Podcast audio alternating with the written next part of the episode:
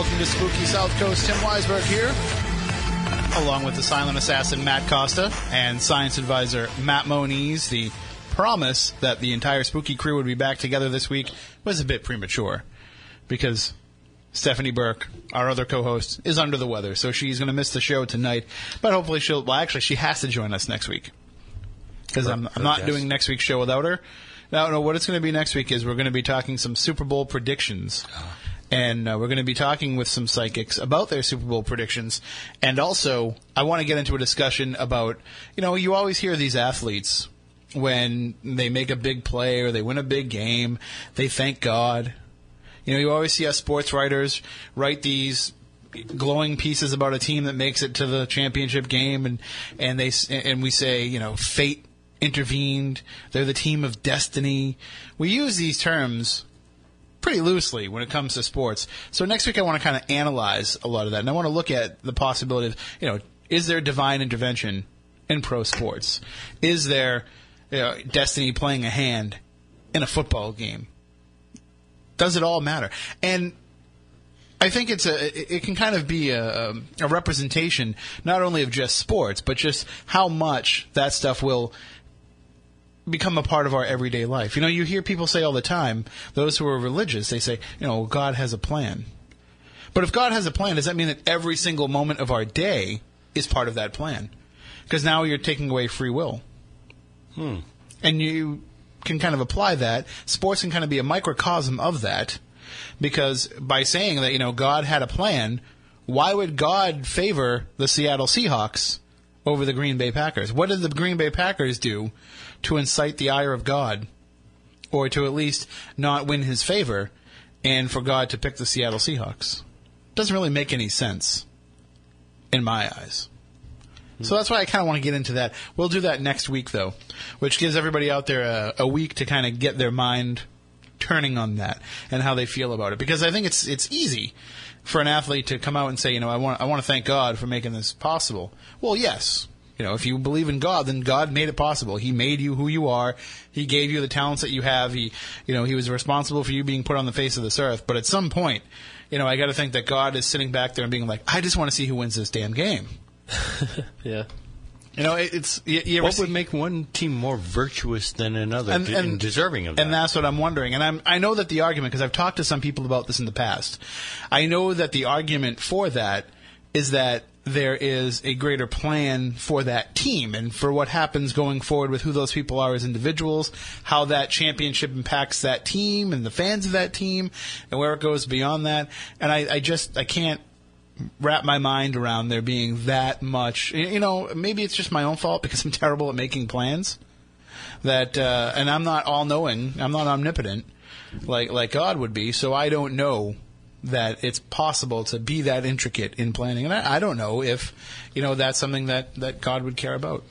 Going all back to the butterfly effect type of thing. But you know, if if God is omnipotent, knows everything, and and can kind of control everything all at once, which you know that's kind of the idea of what God is, then I suppose it's possible that He'd play a role in these. But it just, I don't know. It seems like such minutia on the grander cosmic scale of things. But there's a lot of people that you know this is that's the ultimate answer for them for whatever happens. You know this whole thing with Deflategate, and I was hoping that this could be the one radio show in the world this week on, on any topic that doesn't have to mention Deflategate. But you know, with all of that happening, there's people out there that are like, well, you know, that's just that's just part of the plan. You know, they have to overcome this adversity. Now the Patriot, I heard Ken pick uh, that the Patriots are going to win by like twenty something points. Really? It's like, that might be a little bit of a stretch, but we'll make all those predictions next week as we get closer to the game on the eve of the Super Bowl. We'll be here to talk about it. Uh, this week, however, tonight we'll be joined by our guest, Dick Larson. Uh, he is a counselor with a background in education and business and communication, but he's been out spreading the word of you know, there are there are these these master teachers who have come to us over time. There's been Buddha, there's been Jesus, there's been Krishna, there's been all these different figures who are here and looking at them not as the figurehead of a religion, because I think that the religion is a man made concept that will develop around these figures. You know, like Jesus went out and he preached what he believed, but Jesus wasn't setting up all the infrastructure of the Catholic Church that we know today. Or Christianity that we know today. I mean, that was all things that were done by man later on. So these leaders emerge over time and, and in certain eras of mankind's existence. And then they have a purpose on this planet to lead us into a new age. And Dick Larson is going to be talking to us about somebody who is actually on this earth now that is going to be that next leader. So we're going to find out about what that message is. We're going to find out maybe a little bit of information about who this person is because this person has made a, a a point not to reveal who they are. And and I don't think that Dick Larson's coming on the show to out this person as whoever it may be. You know, like I'm going to give you some names and addresses, and here's his home phone number. Uh, but I think we're going to kind of get an idea of what the message is uh, behind this new leader, this new teacher for this next age of mankind. Uh, so when we get into all of that, of course, we'll also take your calls as well at 508 996 0500 877 996 1420 as we're here entering uh, both a new year calendar wise, you know, 2015. It seems like a good time to talk about what age we might be headed into, but also as we head into what will be the 10th year of the program. We'll be celebrating our ninth anniversary coming up at the end of this month. What's today? 24th? So actually, two days away from our ninth anniversary. So I guess I guess in effect this can be our anniversary show at the same time uh, because it was uh, on January 26, 2006 that we first came on the air with Spooky South Coast, and I'd like to think that we've gotten at least a little bit better in that time. We, we've added a lot of different aspects to the show. We have, of course, we brought in a new co-host in the last year with Stephanie Burke, but uh, we've also tried to, you know, stay somewhat cutting edge. There's been times, I'm not going to lie, there's been times during our, our nine year run here where we've kind of fallen into a rut. Yeah. But I think that we're reinvigorated and we're ready to go and we're ready to try some new things and have some new topics uh, for 2015. And of course, Spooky TV is going strong. It looks like it's actually working, Matt Costa. It is. It is. So if the you stars are aligned. and you know what's the worst part about? I don't want to say it, but you know what Stephanie would tell us right now What's up? about what's going on. Oh, the Mercury. Yeah, yeah, I didn't want to It's say. just because she's not here. All right, so I think. I think it's not Mercury retrograde. I think it's Stephanie retrograde. Actually, she wasn't here last week though, and but she was putting the kibosh on it. So yeah, well, that's uh, we we have Spooky TV up and running. It's looking good. If you are listening on the radio on WBSM, on the RadioPup app, on WBSM.com, those are great ways to listen to the show each and every week. But if you would like to actually see what's going on in the Spooky Studio, just go to SpookySouthCoast.com slash Spooky TV, and you'll be able to actually see the studio cameras. Right. And you can see uh, Moniz's awesome shirt. Yes. You, you- can you give us a close-up shot on that? And uh, w- what we'd like to do with the Spooky TV is we like to incorporate some some video elements. Uh, we'll have some photos, so you know when you hear the guest talking, you'll actually be able to see who it is that we're talking to, and, and it just adds a new dimension to the program. Also, another way to add a new dimension to the program is by going onto Twitter and talking about the show using the hashtag SpookyLive. So while you're listening, if uh, there's a thought that you'd like to express, if there's a question you may want to ask, just tweet it out, use the hashtag SpookyLive, and we'll see it coming right up on the side of Spooky TV at SpookySouthCoast.com. And if you want to uh, if you want to send us a question via email, spookycrew at spookysouthcoast.com is the way to do that. Or you can send it right to our Twitter feed at spookysc. So many ways to get a hold of us. We try to make it as easy as we can. There's also the old fashioned way. You can go with the Alexander Graham Bell method and call 508 996 0500 877 996 1420. And if at any point in time you need those numbers, you can't remember them, just go to spookysouthcoast.com. You'll see them right there. They're right on WBSM.com as well. So it's all laid out there. We couldn't make it any easier for you. Really.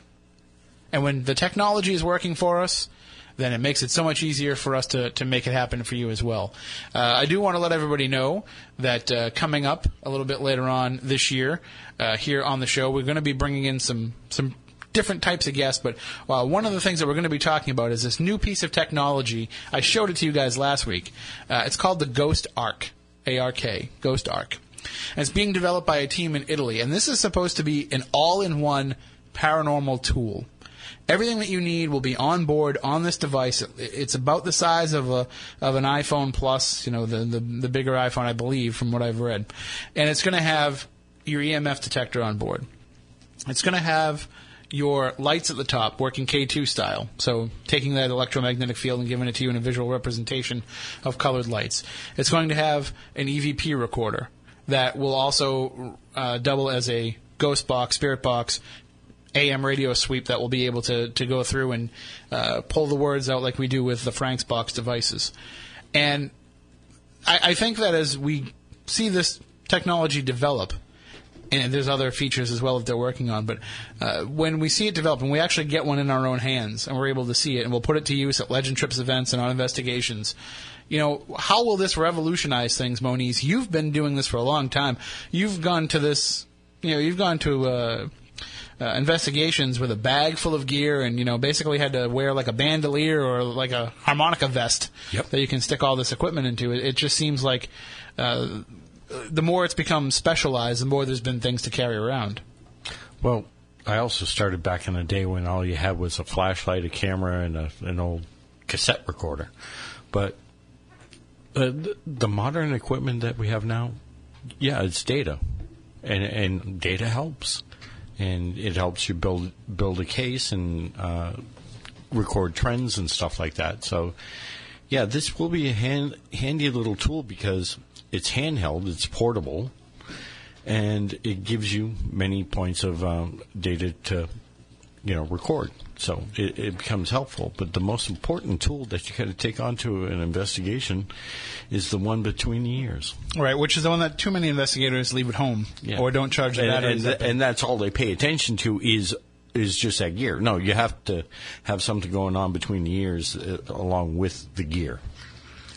I, I do like the idea of being able to centralize everything into one device, and, and I think the biggest challenge for the Ghost Ark development team, and we'll talk to them about this in the next couple of weeks, is how to have that device and not have all of these uh, readings falling over each other, and not having you know the, the fact that this functionality is embedded in the equipment, have that create a false positive with this functionality which is uh, you know that's the biggest challenge. But it seems like they're well aware of that and they're working hard on that. So uh, we just got to work out the logistics of the interview because the developers are Italian and they speak Italian. Okay. So it's going to be kind of a, a it's going to be interesting when we try to have this discussion. So I we'll. don't speak Italian. I don't either. Latin, but not Italian. I don't speak uh, any Italian except for you know manja. Like, you know when you go to go to Lorenzo's. Uh, uh, the Italian words I know you can't use. oh, they might use them, and we might be able to get away with it. But uh, so when we do talk about that, uh, hopefully we'll already have one of these devices in our hands, or at least we'll get one uh, sometime in the future and be able to discuss it. Uh, an interesting side note about this too is a lot of the people who are developing for the paranormal field they have plans of new things coming out in 2015 i know that danny bigbeard danny roberge is working on a new uh, app as well as a new update to the EchoVox. Uh, you know, Gary Galka, Bill Chappell, these guys are still working on new equipment every single day. And one of the things that uh, I actually, actually, it scared me a little bit was the other day I was talking about this stuff, and and I I got a, a comment on my Facebook post from Frank Sumption. Huh? Exactly. I was like, whoa, wait a minute, Frank? Huh? because Frank passed away a couple of months ago, and, and he always swore that he wasn't going to come back and talk to us. Uh, once he did, but it, it's his wife Norma, so she she's taken over his account. Okay. But it, it certainly did uh, it certainly did knock me for a loop for a little bit there. But so uh, there there will be a lot of conversation about this too. I think we'll have the opportunity to test the Ghost Ark out. We'll take it on investigations. We'll take it on Legend Trips events. We'll see what people think. And you know how we do it. We always try to find the most innovative stuff, and we try to bring it along with us, especially for Legend Trips events, because when somebody sees a device that's out there selling for three, four, five hundred dollars, they don't necessarily want to just pluck down the credit card, buy it, Yeah, they want to see it in operation. and they want to have a chance to, to get their hands on it and, and use it for themselves and see if it's something that they want to do. You know, I always tell people all the time. They'll ask me, you know, what's what's the best ghost box for me to buy? There, there's so many of them out there online that people are selling. You know, how do I know which one to buy? And my answer is always the same: don't buy any of them. Because you can't guarantee that when you get it, you're going to be able to use it and you'll hear it and you won't. You know what I mean? I always say to them, find somebody else that has one Yeah. tag along, watch YouTube videos of somebody else using one. If you can hear it, then invest the money. But don't just go out there and drop 90 bucks on the new SB7 if you're not sure that you're going to be able to hear what's coming through. I agree. I mean, everybody's looking for the next paranormal tricorder. You know, wha- whatever that next gizmo is. Do do your investigations with what you feel comfortable. Don't The- try don't try and reach beyond, you know, without really knowing what you're getting into. You are absolutely correct. Because what good is it going to do you if you don't really know what you're getting out of it? But you do want to try new things as well. Well, right. I I mean, agree. it's, it's good to try. But just to grab But some- bar, borrow it. Don't buy it. Just don't buy it. No, but the point is, yeah, Tim's right. Learn with somebody else first. See how it's working, Well, rather than just buying it off the shelf and you know trying trying to work it without any experience. Learn from other people that have been playing with the device for a while. Learn its you know its processes and how it works and what makes it not work, which is in a lot of cases more important. yeah, there may be features. Uh, maybe the Ghost Ark. Maybe there's too many features for uh, investigator, and they don't want all that. Maybe they just want something simple. Well, we'll find out for sure uh, when we see it in action. Uh, at the very least, it glows in the dark. Like it has those, those like light up buttons, like you know, like the high end laptops have, and Yeah. you know, and and most uh, cell phones have. So at the very least, at least we'll be able to find it in the dark. It looks jazzy. I can't tell you how many times we've been investigating, and I'm like, wait, where did I put that? And then I got to turn my flashlight on and look for it, you know, because you leave it laying around, you leave the equipment laying around, and then you never exactly know where it is uh, when you go to clean up at the end of the night. And I can tell you, let me tell you, there's nothing worse than at the end of the night knowing that you left stuff all over the Lizzie Borden house, and nobody wants to go back with you to help you pick it all up. No, that's why whenever we go there, like especially when we go there not for an event but for a private investigation, which we've done a couple times this winter, Yeah. when you go there, always make sure you turn the lights off when you leave a room because you don't want to be the person going around doing the light check at the end of the night. yeah, and sometimes lights do come back on all on their own. It's, and it seems to be happening more and more often. Uh, so, all right, well, we have a little bit of time here before we'll be joined by tonight's guest, Dick Larson. And again, if you would like to call in with any thoughts during the course of the program and any questions for our guest, uh, Mr. Larson, you can give us a call at 508 996 0500 877 996 1420. Uh, We will take a quick break. When we come back, we'll get really weird for just a few minutes here on Spooky South Coast on the new 1420 WBSM. More bad news. Well, I got a great show for you today with some wonderful weird stuff.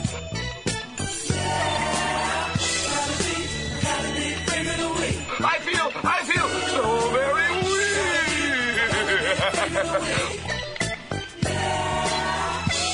The Week in Weird.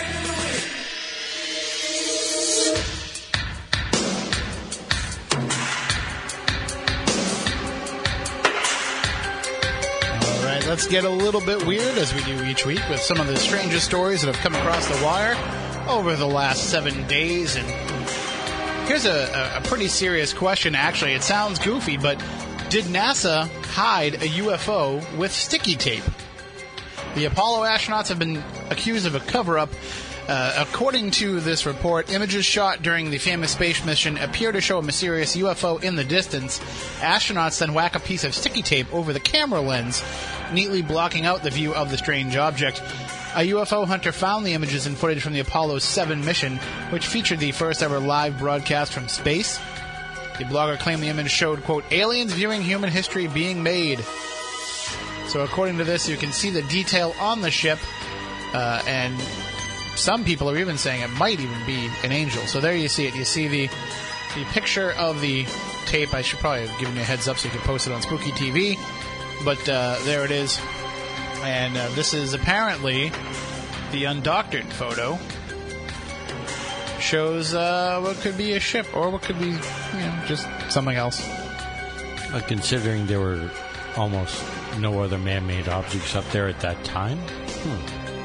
Well, it's certainly very interesting. I mean, it could have been something on the lens too, but I, I don't know.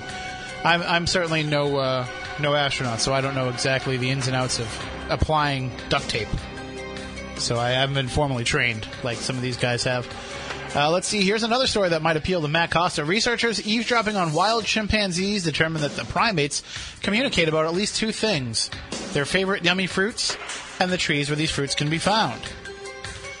Of particular interest to the chimps is the size of the trees bearing the fruits that they relish the most, such that the chimps will yell out that information, according to a new study published in the journal Animal Behavior. It's the first to find that information about tree size and available fruits among our uh, available fruit amounts are included in chimp calls and assessments of food quality as well. So there you go. They are asking about food, about where to get it. They are not asking for a cigarette. Sorry, I turned up the wrong thing. It's I all right. It's, it's, it's not numbered right. So now you're now you're good. No, now you're good. There we go. There we there go. we go. All I was gonna say that's usually when I try to talk about where is food and how good is it. Well, here's another thing that you might uh, want to ask about if uh, you know if this is your kind of thing. Seahawks running back Marshawn Lynch has been given a second marijuana strain named Beast Mode 2.0 after they booked their return trip to the Super Bowl. You might remember the original Beast Mode strain came out around this time last year. Growers were so, apparently so happy with last year's strains, they wanted to bring back a stronger version of Beast Mode. So Beast Mode 2.0 will now have 5% more THC than last year's strain. That's something. Yeah. I noticed. I noticed that the uh, the chemist over there is unusually quiet. Uh, yeah. Uh, my question is, how do they test? You know, what do they have laboratories out there that they uh, run, or you know? I I couldn't even guess. It's Seattle. So, Okay. you know, um, who knows what they've got. And our final story of the week in Weird before we get into it with tonight's guest, Dick Larson. This story is uh, something that a lot of guys out there I think will be very upset to hear about. Christian blogger Veronica Partridge has been getting a lot of attention for a blog post earlier this month in which she vowed to no longer wear leggings in public because of her religious beliefs. The decision, which she writes weighed, quote, heavy on her heart for several months, was done to inspire fewer lustful thoughts in men. Apparently, a discussion about the skin tight garment led Partridge's husband to confess to her that it's hard not to look when he goes somewhere filled with leggings clad women. I try not to, but it's not easy, he told her, according to the blog. So, Partridge's uh, now quitting leggings and yoga pants, a decision she said weighed heavy on her heart for several months.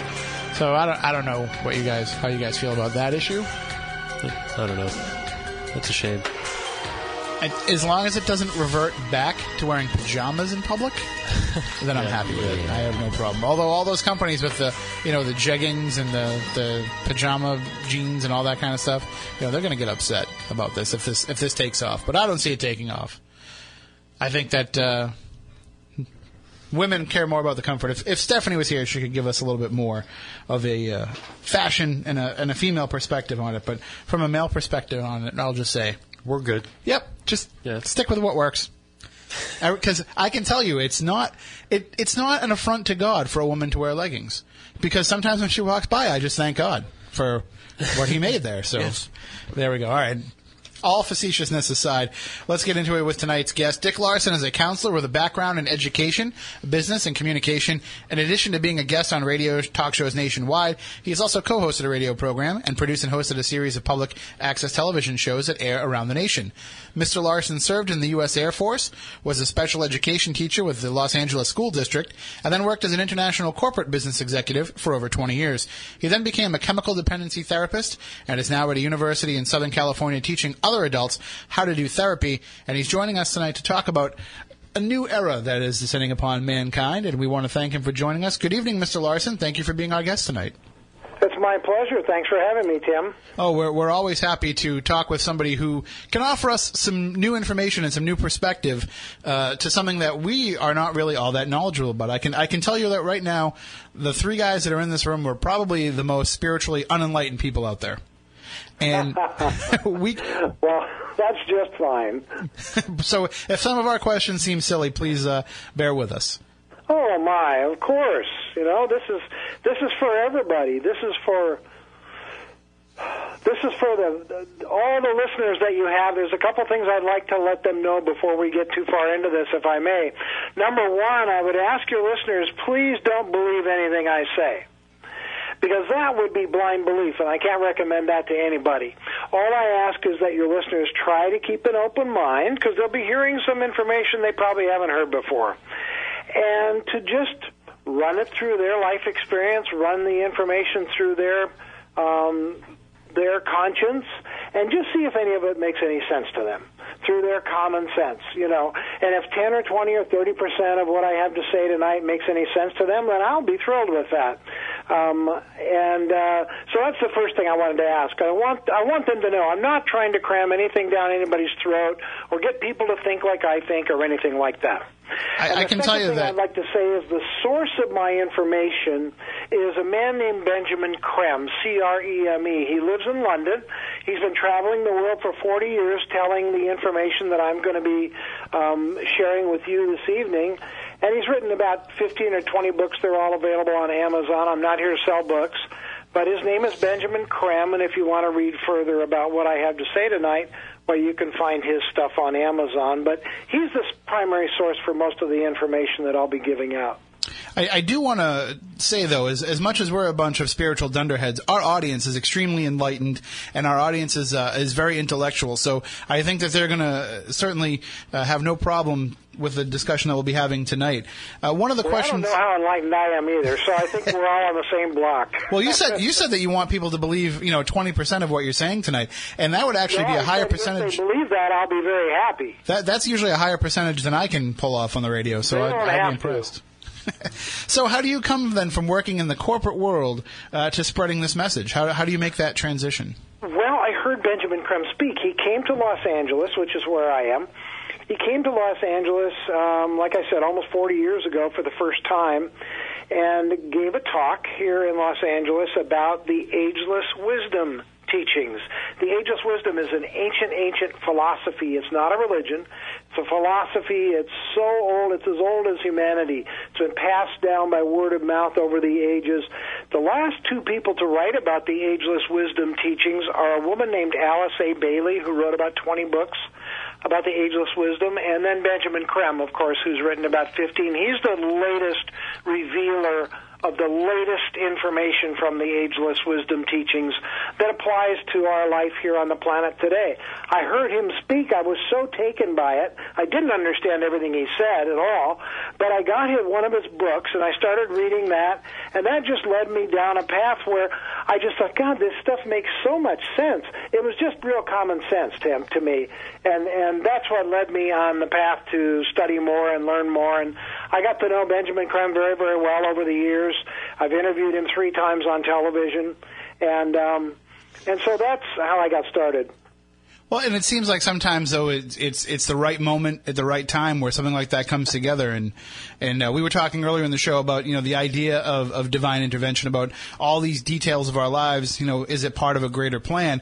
And when you have something like that happen, something that changes your life wholesale like that, you've got to think that there is a path that you're supposed to be on. Yeah, absolutely.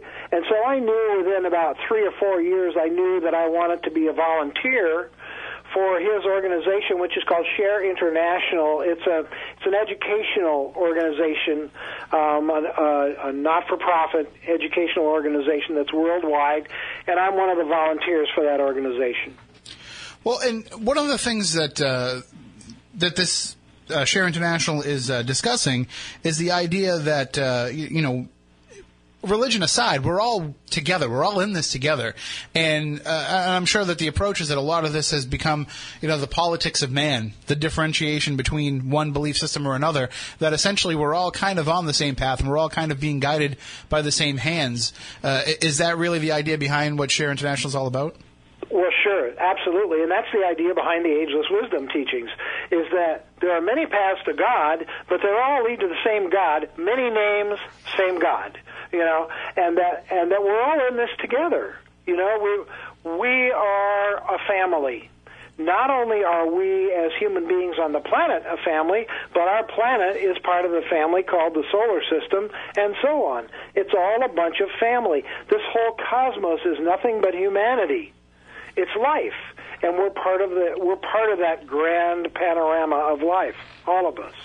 And and without any single one part of that, you know, it doesn't work as a collective, and and everything kind of plays its role. Well, that's right, and that's the stage humanity is coming to now. See, the the the last two thousand years, what what has been called the age of Pisces, our our planet and our solar system every about 2,250 years comes into alignment This is the movement of the heavenly bodies through space. We're not talking about astrology that's written up in newspapers and magazines for entertainment. We're talking about astronomy now. Our planet comes into alignment with each of 12 major constellations that surround us. And we call those constellations the zodiac. And when we're in alignment with one of these great constellations, we say we are in the age of whatever that constellation is. So for the last 2,000 years, we've been in alignment with the great constellation of Pisces. And the, the great teacher, when we do that, we get a teacher sent to inaugurate that age and the teachings for that age. And 2,000 years ago, when we came into alignment with Pisces, we were sent the great teacher Jesus and Buddha, both of them. And Buddha taught us the wisdom of God. Jesus taught the love of God. And since God is love, of course, Jesus got a bigger billing out of that. But yeah, he was the teacher that came to inaugurate the age of Pisces. And the two primary energies of Pisces that have been streaming into our planet for the last 2,000 years from that great constellation, because everything is energy, the two primary energies have been individuality and dedication to an ideal. So individuality over the last 2,000 years, man has come out of the herd. And now we stand alone and we can stand up for ourselves. And then dedication to an ideal is what saved the world from Hitler, uh, dedication to the ideal of freedom. And democracy is what saved the world in World War II. And so those two energies have served us well. But now we're moving from, a, from the Piscean alignment into alignment with the next constellation, which is Aquarius. Well, the one of the primary energies, the two primary energies of Aquarius, are synthesis and cooperation. So we're going just where you said, Tim. It's time for all of us individuals now to get together and cooperate and work together. Hmm. Well, I mean, I think that if you look at how mankind is moving right now, we can see a lot of the seeds of that age of Aquarius already being planted. I mean, it, we talk all the time here on the show and, and on my Saturday morning show, I discuss it, where we're yeah. more connected as people than ever before. I can send, I can write a message right now to somebody who's listening to the show in Australia, in New Zealand, and instantaneously get a response back. You know, there, there's so much more interconnection between us, but we still have those individual barriers of ourselves. We're still, we're individuals in the collective and not really giving ourselves up as, to it as a whole just yet. Beautiful. I couldn't have said it better, Tim. I couldn't agree more. That's part of the problem that was created by the Piscean energy. Individuality has led to separation. And so you were talking about religion a little bit earlier. Just in the Christian religion alone, there's something like 215 different sects. There's the Methodists and the Presbyterians and the Baptists, and you can go on and on and on. So there's tremendous separation in the world, and that's what needs to start shutting down now. We're going from a you or me world to a you and me world. And not a lot of people have picked up on that switch, but that's what's happening. Well, and we're doing so uh, kind of blindly here on our own, and we're we're trying to figure it out. We're trying to make it work, but all I'm seeing is more divisiveness happening uh, amongst mankind. So, is is that why we need a new world teacher to to come and usher us into this age? We do. We need some guidance. We've lost our way. You know, today's spiritual crisis, my understanding of today's spiritual crisis is that we have forgotten who we are and that has affected every aspect of life. We're not humans having a spiritual experience, we're spirits having a human experience, and we've forgotten that. And so that has affected the social, political, financial, healthcare, business, education, every aspect of life has been affected by that. And so the, the spiritual crisis today is that we need to remember that we're sourced by one spirit and that we are essentially spirits. We're consciousness. We're not our physical bodies. We're not our emotions and feelings. We have those, but they're not us. Mm-hmm. Yeah, absolutely. Uh, well, how? But how can we do it? How can we shed that individuality? How can we shed that and really that selfishness that we have within us? And you yeah. know, you're, you're, talking about uh, you know being uh, in the Piscean age, you know, learning about the love of God and the wisdom of God. But all that I've seen uh, over the last two thousand years is that terrible undercurrent within mankind, uh, that penchant for war and for animalistic uh, urges. Yes, we are going to be receiving teachers to help us. there is a there is a group of perfected human beings. They've gone through human evolution ahead of us. They're called the spiritual hierarchy, the spiritual masters, the kingdom of heaven. Um, there's all kinds of different names for it. The kingdom of souls, the lords of compassion. And they have gone through evolution ahead of us. They've learned all the lessons that planet Earth has to teach, and they've become permanent spirits or permanent consciousness. They don't need to take bodies anymore and walk on the planet. Well, there are 63. The Ageless Wisdom says there are 63 of these great beings that have hung around planet Earth to help guide humanity behind the scenes, and they have guided us in our evolution over the last eons um, uh, to evolve to the point where we are now. Well, for the first time in 98,000 years, they are going to take physical bodies and walk among us. I mean, life, you, you won't believe what's in store for us. And this is all going to happen within our lifetimes. I mean, if you're a reasonably healthy person at all, this is going to, several of them are walking among us now. They just haven't come forward yet. But they're going to come forward. My my guess, this is not official by any stretch, but my best guess is within the next two years, you're going to see the leader of this group on television. He's already on television in different countries of the world, but we're all going to see him in a way that we can recognize him. Um, and so there's a leader. Right now, there are 13 of these perfected beings or masters. We call them masters because they're masters over themselves, not because they're masters over us. There are 13 of these perfected beings on the planet right now in human bodies in major cities around the world, waiting for the right time to come forward, which will be after their leader comes forward and introduces himself to us. My guess is that'll be within the next one to two years. Well, from what I was reading from, from some of the materials uh, provided, was that uh, Yeah. this leader, he, you know, you're saying that we'll find out within the next two years who he is, but he's been here, and I should say he or she, but this person has been here uh, working toward this uh, for a number of years already. Yes, exactly. He came, he, he made his own body. It's indestructible. He doesn't need to eat or sleep, so nobody can kill him. You don't have to worry about that or anything like that. He is, he made his own body and he came down out of the Himalayas, which is where a lot of the masters live. He came down into Pakistan and acclimated his body you know they're not used to smog and noise and all the stuff that we live in these masters. They live in the deserts and mountains of the world where it's where it's clean. He acclimated his body and then he flew by jet airplane into london which is his base of operations. He lives in the asian community outside of london. Um, he flew there on July 19th, 1977, to fulfill the prophecy that, that the teacher would come out of the clouds. And, and of course, he did that. His passport said he was 33 years old, which I find very interesting. Um, but he has been with us on the planet now since 1977. He's been appearing to people in different ways. He can appear however he wants to. He can appear as a child, a man, a woman, a homeless person, a wealthy person, any way he wants to. So can the other masters. Um, he can appear any way he wants to, and he's done that um, repeatedly. But now he's starting to appear and be interviewed on network television in different countries around the world. He's being interviewed as an ordinary man because we have free will. Our free will is sacred. That's how we learn and grow. We make a choice and then we learn from our choice. You know, the goal isn't to choose right every time. The goal is to learn from the choice. Whether it's a wise choice or a poor choice, we can learn from either one. That free will is very important to us. It's sacrosanct.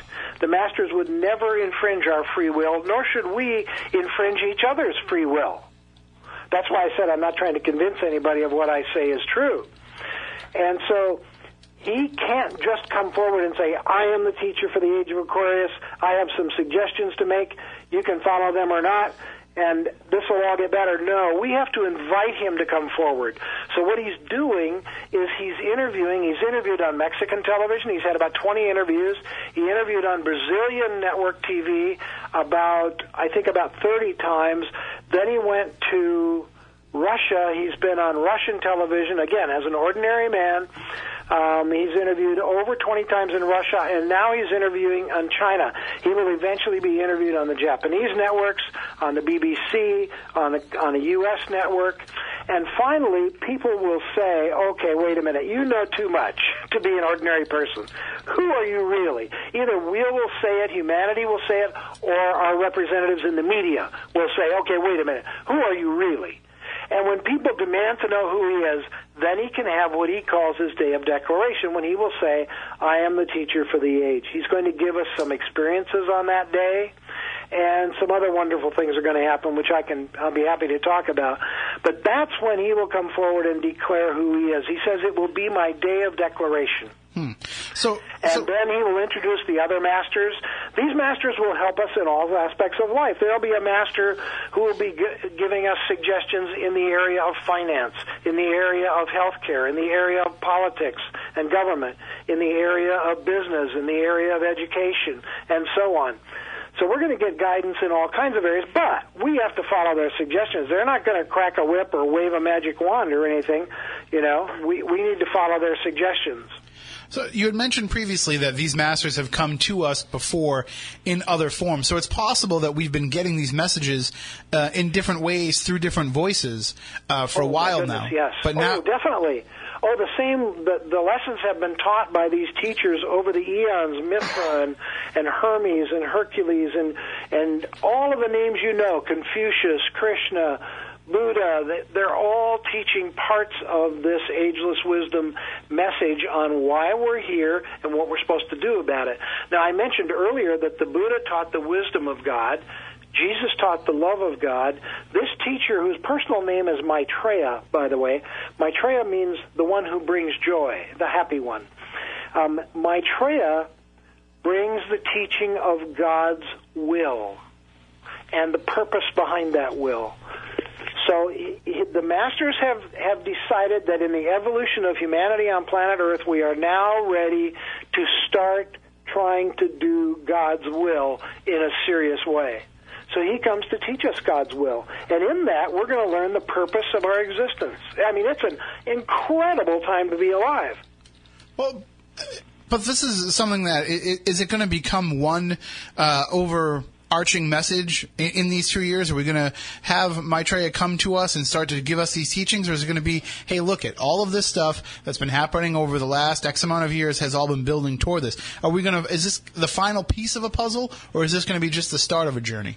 This is the next piece of the puzzle. Okay. And he'll make that clear. He'll say there have been teachings in the past. As a matter of fact, on the day of declaration, he will give us telepathically a glimpse of the past, and he will show us where we've gone astray. And then he will give us a glimpse of the brilliant, brilliant future that we have in store for us, and to inspire us. And then he will say, I have some ideas about how we can start getting there because this is the next step for humanity. And the next step for humanity is to establish right relationships. We are going to go from a world of competition to a world of cooperation. Now, is that Money will basically disappear. People will be exchanging goods and talents and services with each other.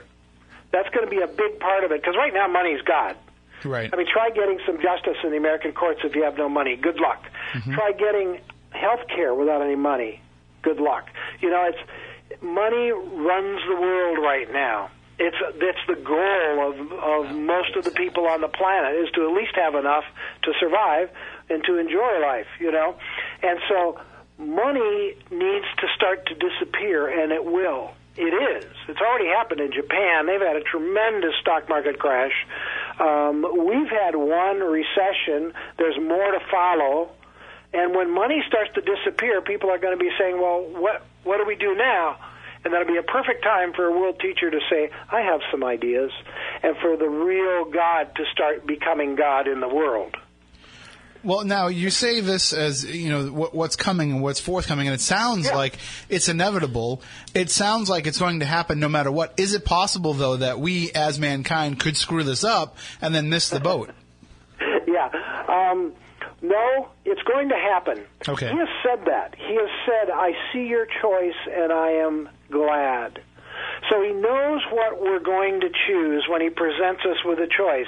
For example, one of the things he's going to say is, you can either start really, really seriously working on the environment right now, or you're going to kill this planet and we're all going to die. Your choice. He says, and I know your choice, and I am glad. So he knows we're going to make the right choices, but what's up to us and what's always been up to us in the evolution of humanity on planet Earth is the timing. We could take forever. We could drag our feet. There are going to be people that are going to be resisting this like crazy, Tim. The conservatives in the financial world, the conservatives in the religious world, the conservatives in the government and political world are going to be fighting this tooth and nail. They're doing it now. Mm-hmm. You know, and and they're getting help, of course, from the dark forces who don't want this to happen. Well, I mean, if and so but it's going to happen. It's just a matter of the timing. Humanity is responsible for the timing because we have free will. If it took two thousand years for the last age to be completed, you know, the, then then the timeline would span out. Yes, we could have thousands of years to figure this out as well, but we could also do it sooner rather than later, and, Yeah. and be better for it. My information is that once the masters come out in the open, things are going to happen pretty quickly. Um, for example, as I understand it, starvation in the world will end within about two years. Right now, as you and I speak on the radio, about every nine seconds somebody dies of starvation or a starvation related illness. And that's in a world with a 10%, actually a 12% surplus of food. Mm-hmm. But it's not getting distributed. So what we need, there are plans for the distribution. That's been done, but nobody's willing to listen to it yet. So when he comes forward, then he'll say, there's a plan to distribute this food so people don't have to die of starvation on our planet anymore. Well, let's do that. Come on, you guys. Here's, here's what needs to happen. And then we will either do it or we won't. And my information is that we will. And that within about a couple of years, um, if all goes well, there will be no one starving on this planet anymore. Isn't that? I mean, some of these things are going to happen quickly. That that's uh, that would be pretty impressive for that to happen in that amount of time. Uh, we, I know. Speaking of time, we only have a few minutes remaining in this hour. Then we'll have to take a break for the network news. But when we come back on the other side, we can talk a little bit more in depth. But Moniz had made uh, a mention. I don't know if you if you caught it. He kind of said it off air a little bit there. But when you had mentioned about money making you know the world go round, he said that it always has, but not necessarily. I mean, there was a time when we lived in an age of of, of collecti- collectivity and connectedness where we were dependent on one each other, one another, Oh and my. God! Yes. Oh, definitely. I mean, uh, is that the- money became money became the the the center of the universe when the stock market was created. That really changed everything um, because because there are there are you know about 14 trillionaires in the world who gamble with the money, and that's what it is. When you play the market, you're gambling because there's no guarantees, and they gamble on a daily basis, and it has nothing to do with the quality of life. It's it's pure gambling, and and so that that needs to go away. Uh, because it, it ultimately ends up affecting everybody. Um, if you want, we can talk a little about UFOs. I know you're a ghost guy. I, I am, but my, my colleague here, Matt Moniz, is you know 30 years in uh, ufology, and he's uh, investigated a number of the major cases. So we'll definitely Oh, wow. we'll definitely discuss that coming up in the next hour, uh, as well as a bunch of other topics as well. And I, I want to find out really what we can expect. We've talked a little bit about it here, but what can we expect uh, when Maitreya comes through here? And if anybody has any questions, you can call in throughout the course of the next hour at 508-996-0500, 877-996-1420. You can also join in the discussion on Twitter using the hashtag Spooky Live, and if you follow along with uh, at Spooky SC, the Spooky South Coast Twitter account, you'll see. You know, I've been tweeting out some of the things that we've been talking about here, and then the discussion is rolling online. People are are listening to, to the message that our guest Dick Larson is presenting tonight, and we will share more of it with you coming up in the next hour. Uh, and and I think. Dick, that as we get closer to this, you know, as we get this message out there a little bit more, it's it's going to start to make sense and click in people's minds. But it's natural for us to kind of resist this at first because it sounds so different than the way that we've been for so long. Absolutely, absolutely. This needs to be absorbed, and and you know, if people don't buy it, that's okay with me. You know, my job is just to. I feel like my job is just to present the information. Then people can do whatever they want with it. You know, it makes sense to me, and that's why I'm doing it. And it just, even for those who don't want to believe it, it, at least plants the seed in their mind that it's possible, and it might it might make a change in them as a person just knowing that there's the- there's the potential Things for are going to get so good, Tim. I, I mean, it's just it's a wonderful, wonderful time to be alive. People aren't going to believe how good it's going to get. I do want to just, uh, and, and with with your blessing, of course, when all my bills come in every month, can I just write on the front of them, you know, my tray is coming, and then not have Sure. to actually pay them? Sure, please Well, fill my tray. Please forward to my tray. all right. Yeah. I don't think that'll work, but all right. We'll we'll talk more about that coming up in the next hour with our guest Dick Larson. Dick, do you have a website that people can go to to check out more information? Yeah, I do. Thank you for asking. It's www.share, S-H-A-R-E, international, all spelled out, dot org, not dot com, shareinternational.org. All right, we'll uh, we'll also put that up on SpookySouthCoast.com and on Spooky TV, and we'll also tweet it out as well so people can check it out during the break. It's an old website, but it's got tons of information on it. Good Yeah. stuff. And we'll check back with you in just a few moments. Good, thank you. All right, and of course, all of you out there during the break, please check out Dick's website, shareinternational.org. We'll also have it up on the Twitter feed on uh, at SpookySC and on my Twitter at Tim Weisberg. You can also follow the rest of the Spooky crew at sburk910, at Smoking Monkeez, M-O-N-K-E-E-Z, and at Matt Moniz, SSE. We're going to get you going on that Twitter sooner or later, Moniz. Might be able to get it done tonight. There you go. So uh, we'll see if we can get it rolling, and uh, of course, follow all of us, spread the word, and every Saturday night during the show, make sure that you are talking about what's going on with the show using the hashtag Spooky Live. That's the way that we can see it come through right on the feed at Spooky TV at SpookySouthCoast.com. So I, I really love the tweets that we're already getting from people. Uh, I can see it rolling in there. So we'll be back with more in a moment.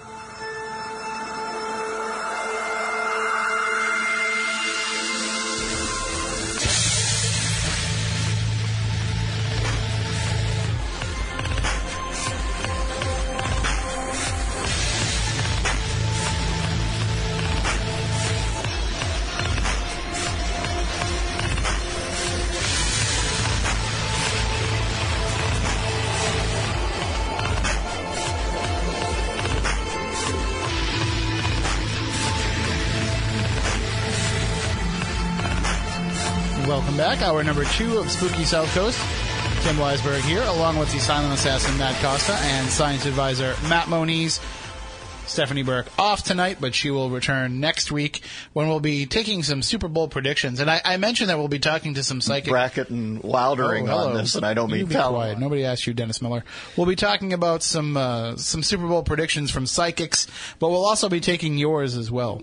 So we will have the phone lines open next Saturday night for you to call in with what you think is going to happen in the Super Bowl, and then uh, we'll write all those predictions down, and we'll see who actually comes up with something. I don't know. Maybe we can find a prize or something. We'll see. Yeah. I'll have to ask Kristen if they got anything kicking around in the prize closet. But uh, either way, and, and of course, next week's discussion will be about uh, God, fate, however you want to determine it, about uh, what kind of a role that plays in the lives of athletes and in these games. Because we hear athletes say it all the time. You know, God made it happen. I want to thank God for this. You know, I want to I want to thank fate, destiny. We talk about teams of destiny all the time. So we'll talk about that. Is it is it a legitimate part of the game? Is is God on the side of one team or the other? Is part of the plan for one team to win and one team to lose? Was part of the plan for Tom Brady's footballs to become deflated during the course of the game. I, I don't know if we're going to go quite there, but uh, our guest tonight, Dick Larson, is joining us also as we are discussing the entrance into a new age of existence of mankind, and uh, we're talking about this new world teacher that will be coming and teaching us some things. But before we get back into the discussion, Dick, I just want to ask you the topic that I was uh, throwing out there that we'll be discussing next week: the idea of if there is a, a greater plan for something as mundane and minute as a football game. Do you do you feel like that there is that possibility that God, fate, whoever uh, is, is playing a role in the outcome of a Super Bowl? That's a great question. Um, and I'll, I'll give you my answer. My answer is that God's laws help determine the outcome. So yes, God plays a role, but not not as if God is looking down on the game and picking who's going to run 25 yards and you know no.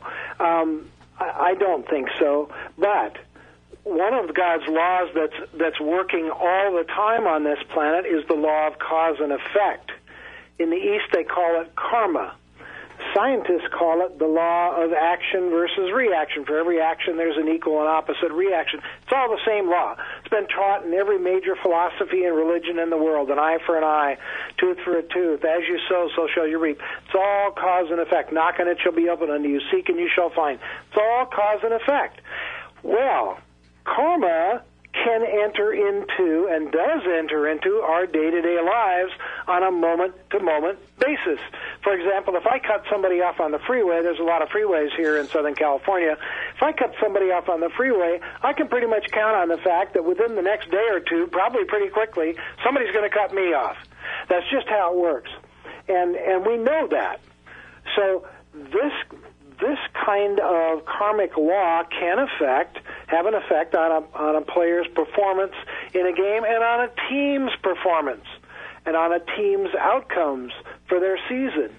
You know, have they been mean and cruel to other people and been selfish and you know been nasty? Probably not going to consistently do well. They may they may be able to beat some other teams just because they're more physically able to do that, but karma can play a role in our lives in every aspect relationships, jobs, and sports.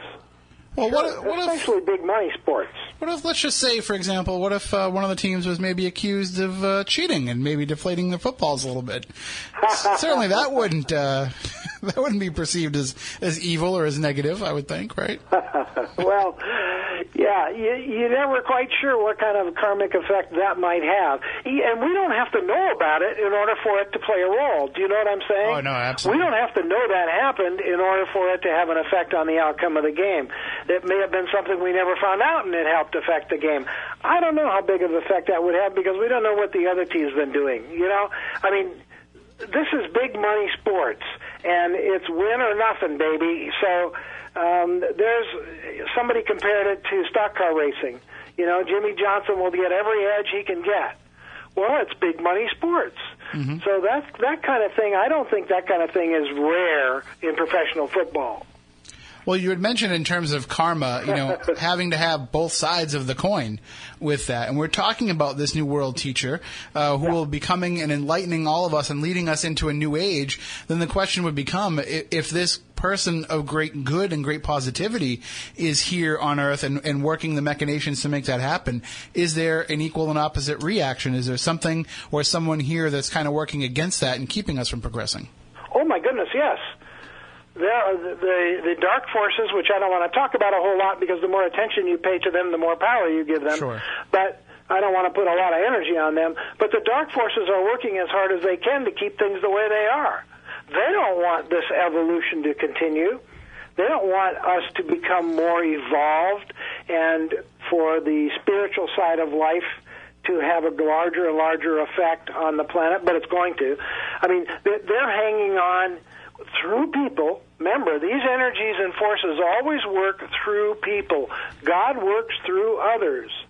God isn't going to show up in front of us and do something for us. It's not how it works. You know, I was looking for I was looking for an opportunity to volunteer uh, with um, in special education. I was sitting in my dentist chair, and I told him that. And he said, "I'll be right back." And he goes in the back room and he comes back out with a with the name of a school and a phone number on it. And he says, "You might want to call these people." You know, I volunteered there for a year and a half. That was God working through my dentist, helping me, you know, find the right place. That, that's how it works all the time. So, yes, the dark forces likewise work through people. Um, you know, uh, look at look at the the last president that we had um, before President Obama. That was certainly not an enlightened president presidential uh, time. I mean, that was a, that that that set back the evolution of our planet. That president and that presidency set back the evolution of our planet probably 20 years.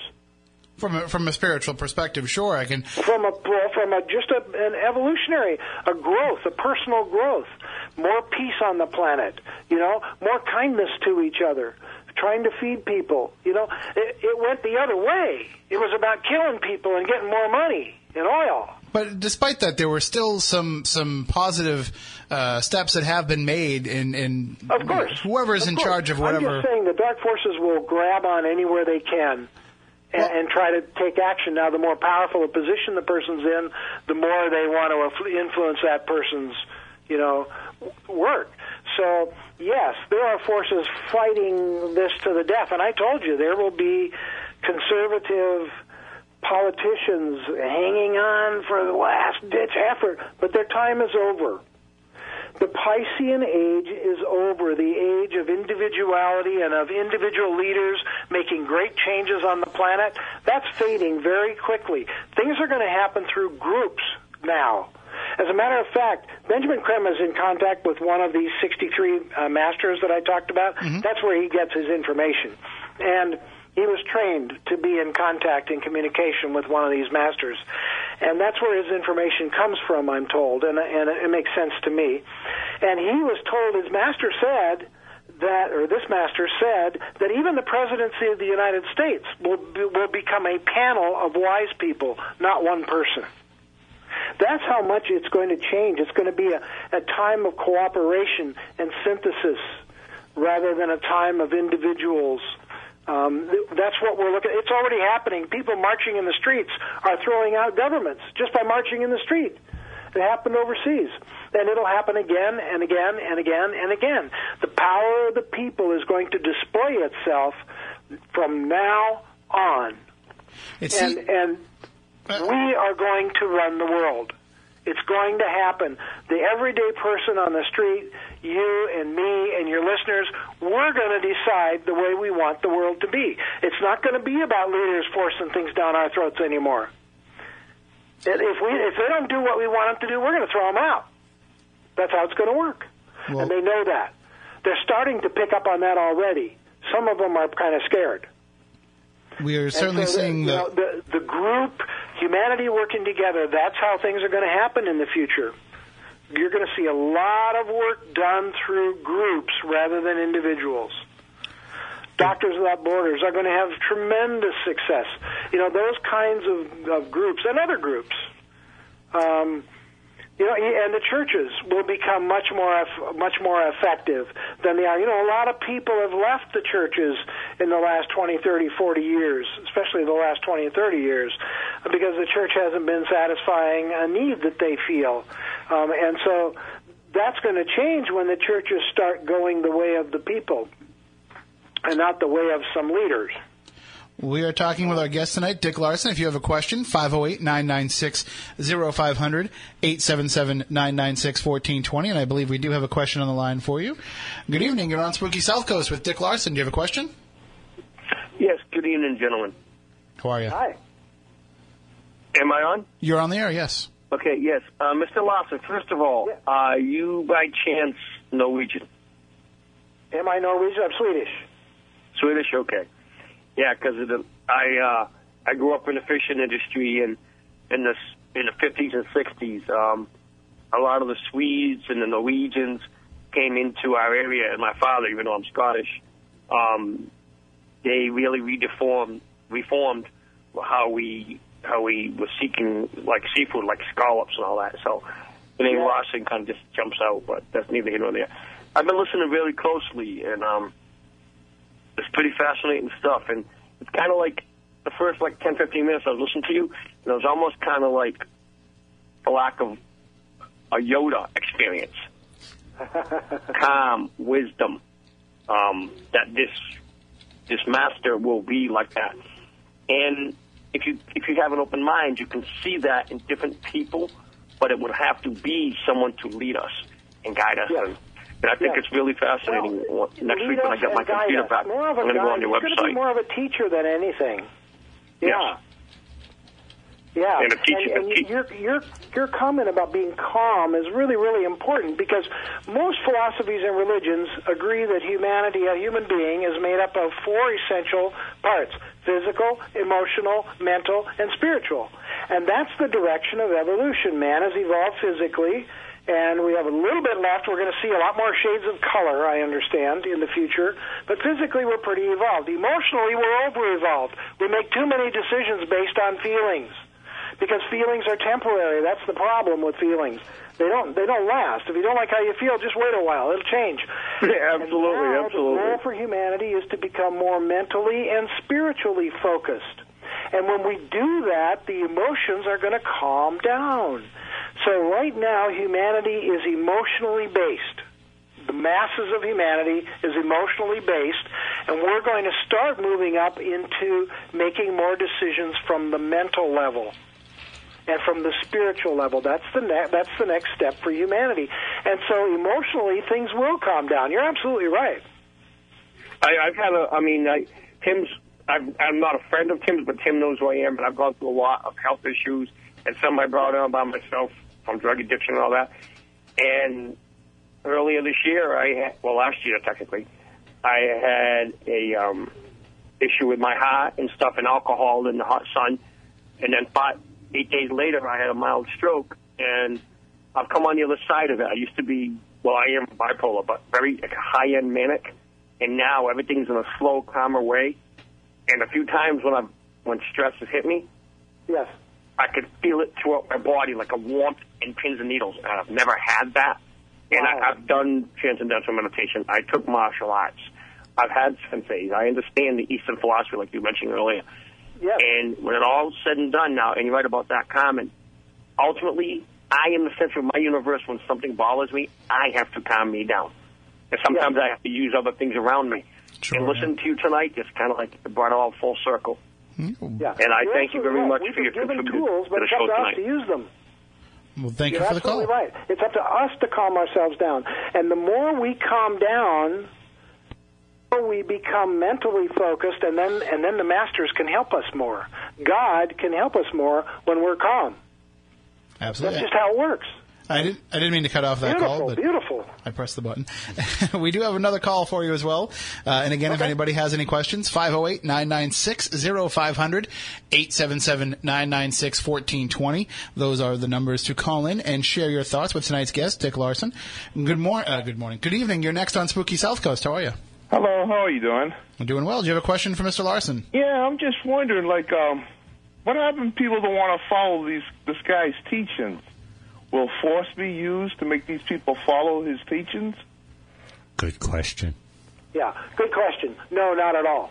No. Not at all. As All a right. matter of fact, there will be a critical mass of people that will follow his suggestions from the start, but but by no means will the majority of people follow his suggestions to start with. No, they would never ever force us to do anything. Our free will is sacred. It's a gift from God, and the masters know that they cannot infringe our free will or force us to do anything. No, no, we have to do it of our own free will, and they know that. That's why I said the masters will make suggestions, but then we can either follow them or not. And if we don't, then they'll just talk to somebody else who maybe wants to follow our suggestion. You know, that's what they do. They make suggestions, and then the people that that follow the suggestion, then they will guide them further. And the people that don't, they just leave them alone. But but this change is going to happen anyway around those people, and it, it's kind of up to them to make sure that they uh, stay up with the changes and to become part of the some collective. point, they're going to realize they're they're missing the boat. Yeah. All right, because it just But sounds like you know, first. it just Not sounds like it's going to be mob rule, and you know, it's like, hey, you know, No, it won't be mob rule because we'll have all the laws in place that we have in place now. People aren't going to panic over this. People aren't going to panic. They will react, but they're not going to panic. No, no, it'll be it, they. They have said the masters have said that they want this to be done as gently and as easily and with as little chaos as possible. So All right, to be well. very, very careful about. Wait until you hear them talk. I mean, you you are going to be blown away. You're going to think you're talking to your next door neighbor. They are so like you and I. They sound like you and I. They talk like you and I. You may have even spoken to one of the masters and not not known it. I mean, I know that I have um, because I've been told by Benjamin Creme that I have, and and hundreds and hundreds and hundreds of people, thousands of people have talked to masters as as an older person or as a younger person or or whatever, as an everyday person. And when they talk to you, they talk just like you and I talk. So you're going to be blown away. They're so kind and they're so gentle. And and I mean if they if they need to be stern about something they will, but but they're not going to cram anything down anybody's throat. No way. That's not how they work. all right, Thank you for the call. Yeah, they will present present options. You will make choices. Well, I, think that it's important to note, though, that uh, as you said, you know, we could have already had a discussion with one of these masters. We could Oh, have talked to one. We could we could know one. But is there a way that we can recognize who it is? Will we know? Uh, you know, when we see Maitreya on TV, will we know who it is that we're who who we're listening to and and who's giving us this message? Well, on his day of declaration, you will. Right. Yes. But are there are there his day of signs we can look? Because that's going to be an experience. There are three ways that you'll know it's him. Now, thank you for asking. There are three ways. I'll tell your listeners right now how they will know it's the teacher for the age of Aquarius when they see him on TV. One, you will hear his words in your head in your native language, but his lips won't move. You'll see his face on TV, but his lips won't move. You'll hear his words in your head telepathically. That's the first way you'll know it's the teacher. The second way you'll know it's him is that while he's speaking for 35, 45 minutes, nobody knows exactly how long, nobody knows exactly when, but while he's speaking to the world, and everybody over the age of 14 will hear him. Even if they're working in the fields, they will hear his words in their head. Most of us will be listening to the radio or watching him on TV. But the second way you'll know it's him is that while he's speaking, you will feel the love of God in your heart like you have never felt it before. He said it will be so strong that it will be as if I physically embrace you. A lot of people will be crying, and I'll probably be one of them. but the second way you'll know it's Him is that you will feel the love of God in your heart like you've never felt it before. If you're afraid of the Antichrist, trust the love in your heart because the Antichrist can't do that. And the third way you'll know it's Him is that when He's done speaking, there will be media reports from around the world that while He was speaking, hundreds of thousands of people were miraculously healed while he was speaking. Wow. And in those three ways, you'll know that this is the teacher, and then we can either follow his suggestions or not. But those are the three ways you'll know it's him. And uh, are there any kind of uh, the, any kind? Well, let me ask you this then: Sure. Are you- are you already aware of, of his identity, his earthly identity that he's been using now? Well, no, I don't. I don't. Okay. I don't know exactly what his new body looks like. Okay. I know his name, and I've talked to him, but he's been in different guises. I've, I've talked to him as a young man. I've talked to him as a young woman. I've seen him as a young man without ever exchanging words. This is all according to Benjamin Creme's Master. Um, he he he has a magazine he publishes. I should explain this. He has a magazine that's published ten months a year called Share International Magazine. It's in like 42 countries around the world. Um, people are getting it. And there's one section in there every month where he publishes letters from people who have met a master or seen a master, and they're writing to find out if, in fact, it was a master, if that person was a master. And the ones that are masters, he publishes those letters. So, if you if you think you've seen a master and you write into Benjamin Creme to Share International and you ask and you describe what happened, then if it's true, he will publish it in the magazine, and you will see that uh, the, the two that most people see are the Master Jesus and Maitreya. Jesus is back. People will see Jesus on TV next to Maitreya. He will eventually introduce Jesus to the world on television. Jesus' job, my information is, Jesus' job is to get the Christian church back on track. This will be the last pope. Jesus will take his rightful place in St. Peter's throne at the head of the Christian church, and of course, the largest church in the world is the Catholic Church. And he will take his place at the head of the Christian church, and he will help. His job is to get the Christian church worldwide back on track. There will be no one world religion or anything like that. Maitreya says if you're in a religion and it's working for you, great. Mm-hmm. I come for you. If you're not in a religion, great. I come for you too. So he comes for everybody. Are there any way that we, you know, any kind of like a, a hat tip, a nod, a wink, when we hear some of these words of these masters already in some of these other guises they've taken? Is, is there? I mean, you had mentioned some of the the great figures of history: Jesus, Buddha, Krishna, uh, some of the Greek gods. You know, we realize that when we hear about these uh, people, that you know, they're, they're recognized for their greatness, but has there been people in the last 50 or 100 years that we might not realize could be one of these masters in, in, in a certain form?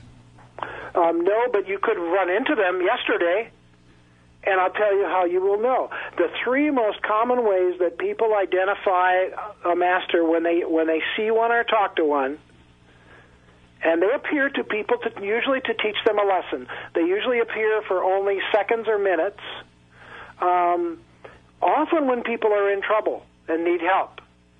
A friend of mine was in a horrible car accident with a semi truck in his little Volkswagen, and the CHP that came that first came to him and walked around his car, and he said, when this guy was walking around my car, I felt like he was fixing it. And he walked around his car, and then my friend Tony got was able to get in his Volkswagen and actually drive it away. Um, he wrote to Benjamin Creme about that experience, and Benjamin that said that CHP officer was Maitreya, and that he did in fact fix Tony's car when he was walking around it. He repaired it. Um, so there are three ways that people will know when they've seen a master. One, there's something in the eyes. That's one of the ways. There's something in the eyes that just it's deep, or their eyes seem like they go right through you. I saw Jesus on a on a bus bench. I was coming home from meditation at a friend's house one night. I stopped at a red light and I looked over at this bus bench, and there was a homeless guy with a filthy long tan um, trench coat on and a gray beard and mustache, kind of slouched down, and and he was looking at me. And my very first thought, Tim, my very first thought was that guy is looking right through me. And then the light turned green, and I drove on. That's the kind of thing. The eyes. There'll be something special in the eyes. Another way you'll know it's a master is it's an ordinary experience, like that was, but you can't get them out of your mind. Well, I couldn't get that guy on the bus bench out of my mind. He just kept. I mean, there's no reason I should remember him, right? You would think, Right. but I couldn't. I just kept remembering him and kept thinking about him, and thinking. Of, I finally wrote to Benjamin Creme. He said it was the Master Jesus. So, so the second way you know it's a master is it's an ordinary occurrence, but you can't get it out of your mind. And then the third way you know that you've met a master is that your heart just leaps for joy. I mean, you just, for all of a sudden, for no reason at all, you are just as happy as you could possibly be. Now, there are other ways that you'll know it's a master, but those are the three, seem to be the three most common ways. Hmm. And now, Yeah, that happened to me. I was I was I was leaving. Um, I was at graduate school at the time, and I was leaving school to go to my meditation. I was walking across the campus, and I looked up just as two boys were walking towards me. Two younger students were walking towards me on the sidewalk, and right behind them was a young lady. Looked to be about 21, 20, 19, something like that. Had a kind of a Mona Lisa smile, shoulder length dark hair, and just a little bit of a smile on her face. I saw her for like three seconds as she passed. Oh my God, I was so happy. All of a sudden, I was just happy. And I thought, man, I wish I could make people happy by smiling at them like she did for me. And I just, I mean, I almost floated to my car in the parking lot. I was so, I was feeling so great. And I just couldn't get her out of my mind. I finally wrote to Benjamin Creme, the young woman was Maitreya. And so those are the kinds of ways that you'll know. I'm sure a lot of your listeners, and probably you guys too, if you're having this interview and if they're listening, have probably had an experience of a master. They can be a homeless person, they can be a young person, they can be, and, and sometimes it's just a look. You don't even talk to them. uh, just just Um, and sometimes you do talk to them. Um, I've had a lot of homeless experiences with masters, but a lot of people have. Um, you know, one of the things they're teaching us is that everybody is sacred. No matter what you look like, I've seen, you know, some have been African Americans, some have been Asian Americans. No matter what we look like, we're all sacred. That's one of the things they're teaching us. So those are ways that people could know if they've seen a master. uh, just a logistical question. Yeah. This is a master taking this form of a Yeah. person who, who didn't exist previously, or is this the master coming into the, the physical shell of someone else and inhabiting their body? Great question. No, they don't inhabit anybody's body, but they can make a body to look just like somebody who's really in the world. Okay. And and they've done that. They've done that. There was a guy who was a jewelry salesman, and one day it wasn't the jewelry salesman, it was Maitreya. and the next day it was the jewelry salesman again, you know? So they can they can appear just like another person. Most of the time they don't. Most of the time they just appear on a bus, um, on a train, um, standing at the corner, um, as as anybody. And will Um, those and- will yeah. those figures that they appear as will they be, uh, uh, for lack of a better term, will they be perfect beings, or can they can they show flaws and can they show you know uh, just in their I mean would, would we expect them to be 100% benevolent, or would they have other attributes? Well, that's a good question. You know, these are these are wonderful questions. Um, actually, remember I said they always come to teach a lesson. Sometimes they will sit next to somebody who hates smokers and they're smoking like crazy. Sometimes they come next to somebody who hates drinkers and they're drinking or they smell like booze, eh, really strong. And so, you know, they're coming to teach a lesson. We're all sacred, no matter what we look like or smell like, or you know, we're all sacred. You know, it, it's it's really really interesting. So yeah, they'll come like that. They don't come and hurt anybody though, or chew anybody out, or hit anybody, or anything like that. No, no, no, no, no. But they might have some characteristics that some people find offensive. You know, they might talk real loud, for example, And uh, another, or uh, something like that. oh yeah, they have the best sense of humor. I'm telling you, people are going to be just blown away when they meet the masters. They're going to be. It's there's so much like. See, they were us. They were us. Everything that we've done, they've done. They have got, had every experience on the planet. They went through evolution ahead of us. They've had every experience that you can have. They've been mean. They've killed people. They've been nice. They've been, you know, everything. They've been sick. They've had loved ones die. They know how we feel because they were us. And that's why they're so compassionate. Is because there isn't a human being having an experience that they can't relate to. They relate to everything because they were us. Hundreds of thousands of lifetimes. Well, there is And another. they've had uh, every experience they could have. An- another question that uh, somebody would like some clarification on a listener uh, wants to know that uh, you had mentioned that when Maitreya comes and, and speaks, we'll all hear it in our heads. But you mentioned people over the age of 14. Is there a reason why there is that that uh, line of demarcation there for who will hear it? Yes, there is, because the chakras aren't fully formed. The chakras are vortexes of energy that run along the spine from the top of the head to the to the tailbone. And those seven major chakras, and they're not fully developed, um, and so it's more difficult to use enough energy to telepathically communicate with somebody under that age. There's a there's a there's a chance they could be harmed by the energy, and and they're just not going to do it. What about But people after, that are after deaf? the age of 14, the chakras are pretty fully developed, and the masters can use telepathy with just about anybody. Sorry, Matt, your question. Yeah, what about people that are deaf that have never heard before? They will hear the words in their head. But if you're deaf, you never heard words. Well, but I mean, it would be kind of the same. Your own, like the way your own thought would pop into your head, Dick. Is that what you mean? Like, you know, They the, will give them a, a mental experience of exactly what everybody else is having a mental experience of. Yeah. I mean, I mean, maybe So- it's me. so I don't. I don't hear words in my they head. They will get, they will you know? they will feel a communication that they are special, that they have work to do, that they're you know that kind of thing. They will even if I mean most people that are deaf know words on a printed page, um, and so th- they understand words. They just haven't heard them. It'll, it'll feel like a thought coming into your brain that's just not your own. It'll feel just like a thought. Which you know, I mean, that's the best I can explain. for, for us for us here, that's few and far between. But we get the idea of what you mean. now, you had mentioned b- uh, before the break, before we had uh, taken a break for the news, you had mentioned UFOs and that, that UFOs play a part in, in, in this big picture. They do. UF, the, the space people are here. They're real, and they're here on a spiritual mission. That's my information. My information is they're here on a spiritual mission. It's probably a four-part mission. I'd be happy to tell you the four parts of the spiritual mission. They're here. They're friendly. They're not here to hurt us. They're not from the Pleiades or from from Sirius. They're from our own solar system. They're our neighbors. The Pleiades and the Sirius, those people have their own issues to deal with.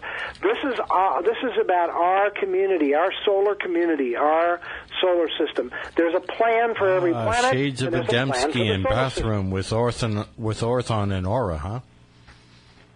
I'm sorry, I couldn't hear you. Uh, shades of Adamski with orthon and uh, Oh, Be- absolutely. Bethurum and, Adamski and was aura. spot on. Yeah. Adamski was na- Adamski nailed it. My information is all of his experiences were absolutely true.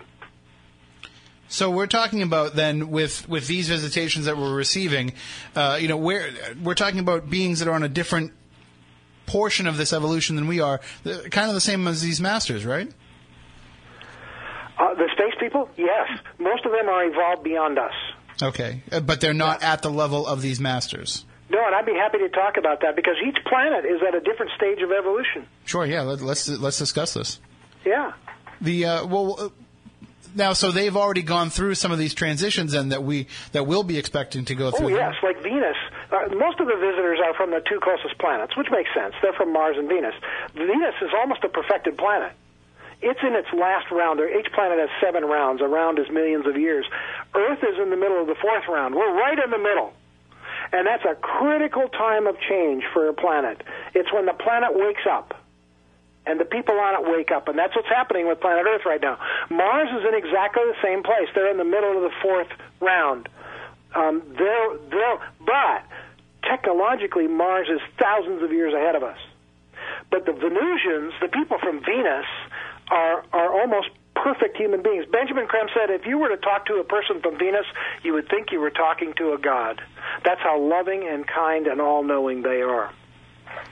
So now uh, we see that they are around us, and, and for those who have uh, observed them over the years and studied them, like my colleague Matt Moniz has, you know, then then you know that this phenomena exists, that it's legitimate, that it's real. But we haven't had that first contact yet. Is that because we're not quite at the level yet where they can come and make their presence known to us, or have they just been doing so and we've been too stupid or, or too blind to realize it? How much time do we have before the break? We have a good twenty minutes here, so. Oh, good. Okay, um, because that that there are about three parts to that answer. The first part is um, how we see them. Um, we're not, our science is limited. We're only aware so far. Our science is only aware of three levels of physical matter, and that's solid, liquid, and gas. Most of the gases you can't see, can't smell, don't know they're there, but they're there. We know they're there. They're real. They're physical. Well, there's a level of physical matter above gas called etheric No, matter. it's also called plasma, but It has been called plasma, and the scientists call Which it I happen to dark be. matter. They, they, they, they're not sure what it is, but they're calling it dark matter, and that is etheric physical. It's a physical matter that we can't see, touch, whatever. But it's, it's a higher level of physical existence, physical matter than gas. Now, the people uh, that, that are visiting us know all about etheric physical because that's what their spacecraft are made of and that's what their bodies are made of. They're made of etheric physical, so we can't see them unless we have a etheric vision. Now, of course, they have a etheric vision. They see themselves just like you and I see each other. There are a few people on the planet who do have a etheric vision, but most of us don't. Hmm. So we don't see them unless they want us to see them. And when they want us to see their craft, what they do is they intentionally lower the vibration of their spacecraft and become temporarily solid physical. Then we see them. They can do the same thing with their bodies and then we see them. Now, like Mars, Mars is every planet has life on it, but we're the only planet that's just the right distance from the sun to have solid physical human life, and it doesn't burn up or freeze up. On all the other planets, it's impossible. So they they have a, they are in etheric physical. We land a camera on Mars and it doesn't see anything because it doesn't have etheric vision. There's life all over Mars. There's buildings all over Mars. There are more. My information is there are more people on Mars than there are on planet Earth. There are about eight billion people on Mars. Now it's a smaller planet, so guess what? They're smaller. Yeah, they've got some The overcrowding issues. smaller than we are, considerably smaller.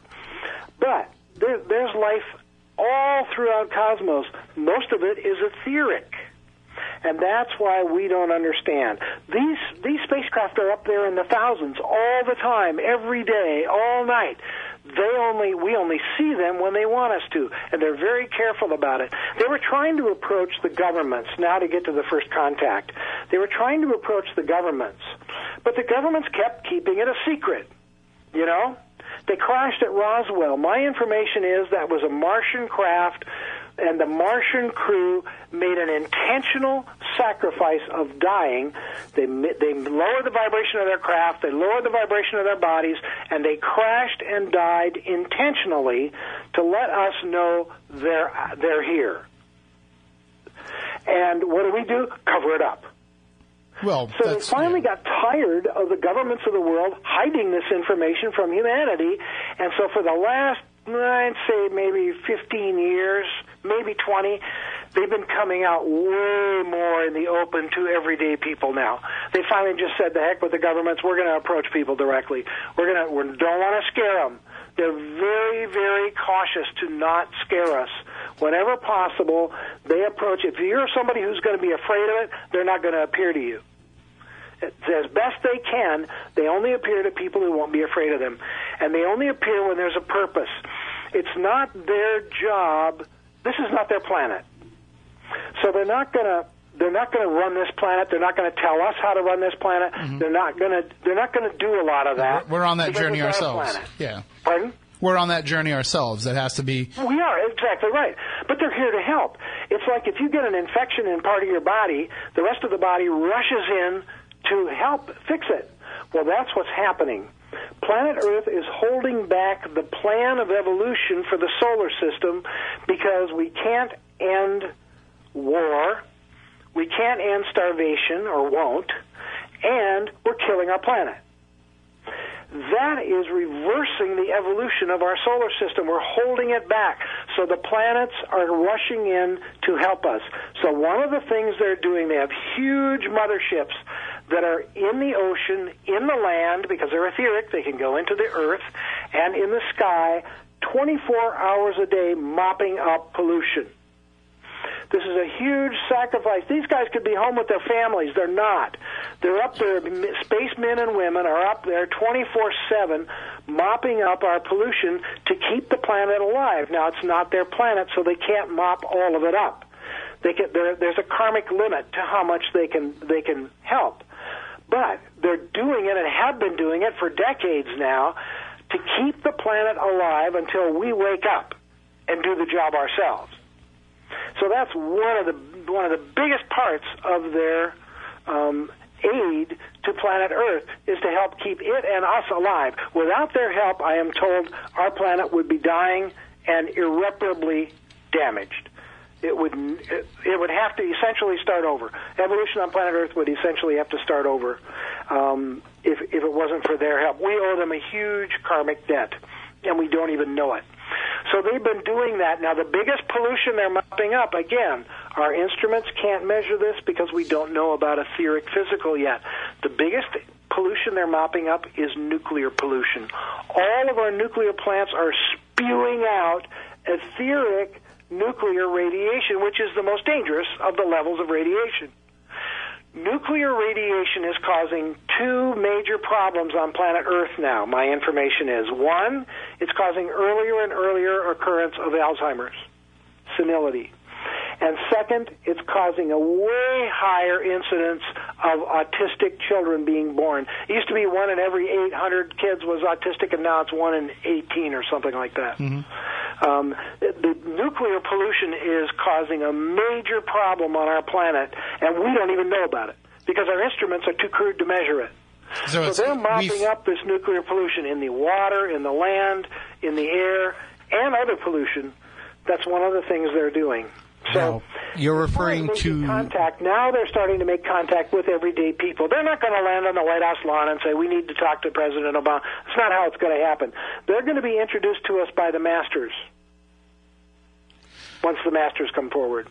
all right. And yes, we will be able to talk to them and so on. All right, Matt, you had a question? Yeah, I got a question. Now you're saying this nuclear pollution. Are you you're talking the nuclear etherical pollution? You're saying is causing all of this, and our Etheric, yeah. instrumentation isn't sensitive enough to measure. We think we're in the Right. safe safe levels, but we're really not. Right. Well, because we can't measure. Well, it. you know what I do for a living, right? Yeah, You're- I work with all of these scientific instrumentation, and part of my job is, you know, radiation safety and things like that. Oh man, Nuclear you're going to have some huge advances coming. Uh, yeah, that's why I'm, you know, this is kind of the stuff I work in. That's why I'm curious. I spent several years working in an uh, environmental laboratory, so Oh, good for you. uh, I, I'm just finding it curious as to how they got rid of all of this stuff. You know, Well, because they, they they mop it up. They have they have equipment They on their spacecraft that clean the air. When they suck in the air, it runs through this equipment and it's cleaned. okay, how does that equipment work? That is well. I don't know. okay. I but know. Matt, That's a science way beyond anything that we have. you're going to training in the next couple of weeks. Yes. Maybe they'll have one. Yeah, I'm, maybe I'm with some sure of the it's very simple. I'm sure it has to do with Uh, the- I'm just- magnetism and, and and some other stuff. One of the things they're messing with you, doing, Maurice. another thing they're doing, and you might find this interesting as well, is they're they're leaving crop circles all over the planet. Which is Crop- co- corn I've been and crop involved with that subject since the early 90s. Yeah, well, that's coming from our space people, and, and that there's there's two reasons for it. Well, more than just I- them, but okay. that I'm aware of. Yeah. One is it's a calling card. It's a very simple, beautiful, easy way to say we're here. I mean, they, what what they do. My information is, you know, their craft don't fly by buttons and levers. Their their machinery is so sophisticated it responds to human thought. That's how they fly. They think it, and then their craft does it. That's how far ahead of us they are scientifically. I mean, it's it's thousands of years. Now we have uh, objects Their, that we are. craft are very, very simple. And, and they're run by thought. So what they do, they think up the design they want to make. They hover the craft over the field, and my information is in about seven or eight seconds, boom, it's made, and they're gone. And they do it without, as you know, without breaking the crops. Correct. The crops are still alive. Um, uh, they sometimes are sending a message with them. Sometimes they're just creating something because it's beautiful. The, the first purpose, it's a calling card saying we're here. And the second purpose of the crop circles is they're creating these crop circles on magnetic axis of planet Earth. We have vortexes of energy, just like the human body does, where energy is crossing and, and, and meeting in certain places. Well, at, there's a magnetic grid for planet Earth. Well, they're marking that grid with these crop circles. And what's going to happen is they are going to give us something called the technology of light, the science of light. And that science of light is going to provide what it is, it's going to use the magnetic influence of our planet along with energy from the sun to provide pollution free, unlimited, free of charge energy for every need on planet Earth. That's called the technology of light, and it will be a combination of our magnetic grid on the planet and energy from the sunlight. And they will give us that science so that we don't have to pollute our planet anymore, and so that everybody has enough energy for everything, but they can't give it to us yet because we haven't ended wars. You know what we'd do with it if they gave it to us. We'd find a way to make a weapon out of it. yeah, and we'd make a weapon so powerful it would kill all of us in the process. Yeah, yeah. So they can't give us that science yet. But that's the other thing that the crop circles are doing. They're marking that magnetic grid. That's why people feel energy in those in those grids. Then and the energy is different in each one. No, you can attest to that, Matt. You've been it. Standing haven't in in one of those crop circles, Oh, I I- understand they're Matt- really, really fabulous. My co-host Matt has been uh, I've been times. Oh, wow. I'm I've- jealous. I've stood in a number of them and taken samples from them and tested them and measured them in all kinds of different ways. And yeah, the in the genuine formations, there is definitely something. I'll call it different than when you're Yeah. standing in what are known to be man-made uh, representations. Oh yeah, yeah. I mean, there's such a difference. I mean, it's it's incredible the difference. You can spot it in, in a second. Uh, anyway, that's that's my information. You know, again, I'm not asking you guys to believe this. I'm just presenting it for what right. it's worth. Well, and you and uh, we only have about seven minutes left in the program, but uh, you did mention that uh, that these UFOs and that their inhabitants they operate on this ethereal level. They're made of this ethereal uh, level of existence. Etheric. It's not ethereal. It's etheric. Okay, and uh, and so in that way of being able to perceive them, you had mentioned that some people on this planet already do have etheric vision. Can we achieve that? Can we work toward having that? Is that a way that we can train ourselves to have etheric No, vision? No, it's not. It's just a matter of natural evolution. Okay. But they see them up there all the time. Obviously, they don't talk about them a lot because people would say they're crazy. But they see them all the time. The beginning of etheric vision is like seeing auras. The aura around a leaf or around a person. That's the beginning of etheric of etheric physical. Um, one of the other things they're doing is they have created 2,000 years ago when the teacher came. I think you'll find this interesting. I hope 2,000 years ago when the teacher came, there was a star, the star of Bethlehem, and it moved through the heavens and led the wise men to the baby Jesus, the teacher for the age of Pisces, the teacher for that era, and it shined down on the baby Jesus so that the the wise men could find the teacher. Well- There's a star out there now announcing the imminent arrival of the teacher for this age. And I can see the star from my front yard. If you look, it will look like one of the brightest objects in the sky.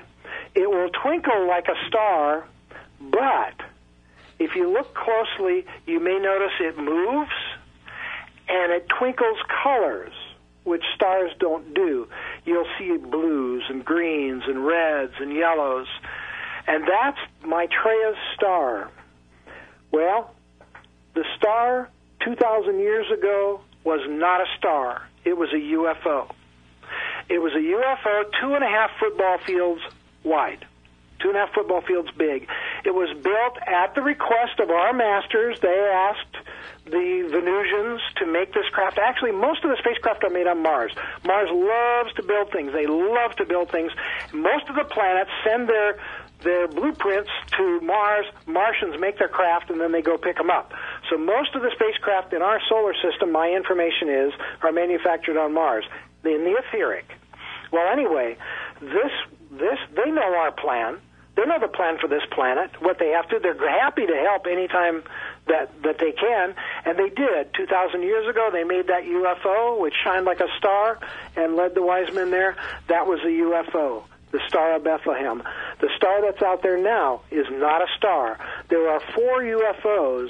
One north, south, east, and west, so no matter where you are on the planet, you see one of them. These stars are five football fields wide. Five, they're huge. Wow. They're made for this purpose, and they will be up there until Maitreya comes forward on his day of declaration on television, and then they'll go away. One of the crop circles made in 2009, in December of 2008, right around Christmas, was a star, the very first star crop circle ever made. That is when, that was announcing that the star was now in the sky and there there are four stars are up there. One is made on Venus, one is made on Mars, one is made on Jupiter, and the other one I'm not hasn't been told where that one was manufactured. But they were built specially at the request of our spiritual hierarchy to help announce the arrival. They're part of the forces of light that are going to usher in the new age for us, along with our masters. Our masters are going to guide us, and the space people have said we'll help however we can, but it's not really our job because it's not really our planet, but however we can help, we will. And so they are. And one of the ways they're helping is with these stars. Now, these stars, these people, the Martians and the Venusians, respond to telepathic thought. I asked the star to move. My wife and I were looking at it, and I said, if you're the star, would you please flash colors? And it did, and I videotaped it. And I put it in my computer, and I could see this beautiful array of shades of different colors. And then I said, if you're the star, would you please move? And we waited, I don't know, 45 seconds or so, and it went down, and then over to the left, and then back to the right. Wow. Yeah, and I looked at my wife and I said, "Did that move or did I make that up?" And she said, "No, that moved." so it's up there. Go look on a clear night. You'll see it. Sometimes you can even see it in the daytime. It's up there to announce the teacher for the age of Pisces, Which is coming- the age of Aquarius. coming in the next Yeah. two years. And, and as, as we've mentioned, you can check out the website to find out more. Share-international.org is the site, and there's all kinds of information up there for people to peruse. I want to thank you, Dick Larson, for joining us tonight and sharing this information with us. And, uh, and I'm sure that over the next couple of years, we'll be talking to you more about this. It's been a lot of fun. I'd love to do it again sometime. All right, thank you so much. very much. Have a great night. You too. Bye bye. Bye. And uh, we will. We will certainly uh, keep up with that story, and we will find out more. Uh, apologies to the callers who are on hold that are waiting to talk to Mr. Larson, but we are out of time for the show. We're in the final minute here of the program. We will be back next Saturday night at 10 p.m., and we'll be here each and every Saturday night at 10 p.m. to talk with you about the world of the paranormal, the strange, the unusual, the unexplainable. We explore it all here on Spooky South Coast and on SpookySouthCoast.com. Next week, we'll take some Super Bowl predictions. We'll talk to some psychics, and we'll find out does God play a role? Does fate play a role in the outcome of something as silly as a football game? We'll get into all that and so much more next week on the program. If you want to check out any of our past archives, you can do so by going to iTunes or wherever podcasts are found. We also post the most recent show right on the front page at SpookySouthCoast.com, so you can always just go there and either listen to the audio or watch the video. Matt, I think the video worked out well this time. I think so. It worked really well. We'll actually have a YouTube upload for the first time in like months. Yes. Awesome. So that'll all be coming up for you in the next few days. Just stay tuned with SpookySouthCoast.com. Follow us on social media. You can go to Facebook.com slash Spooky South Coast and also at SpookySC on Twitter. So many ways to get a hold of us during the week, but the easiest way, of course, is Spooky Crew at SpookySouthCoast.com. If you have a topic you'd like us to uh, address, to explore, some questions, that's the way to do so. We'll be back next week with an all new show. So until then, for Matt, for Matt, for Stephanie, I'm Tim. Stay spooktacular.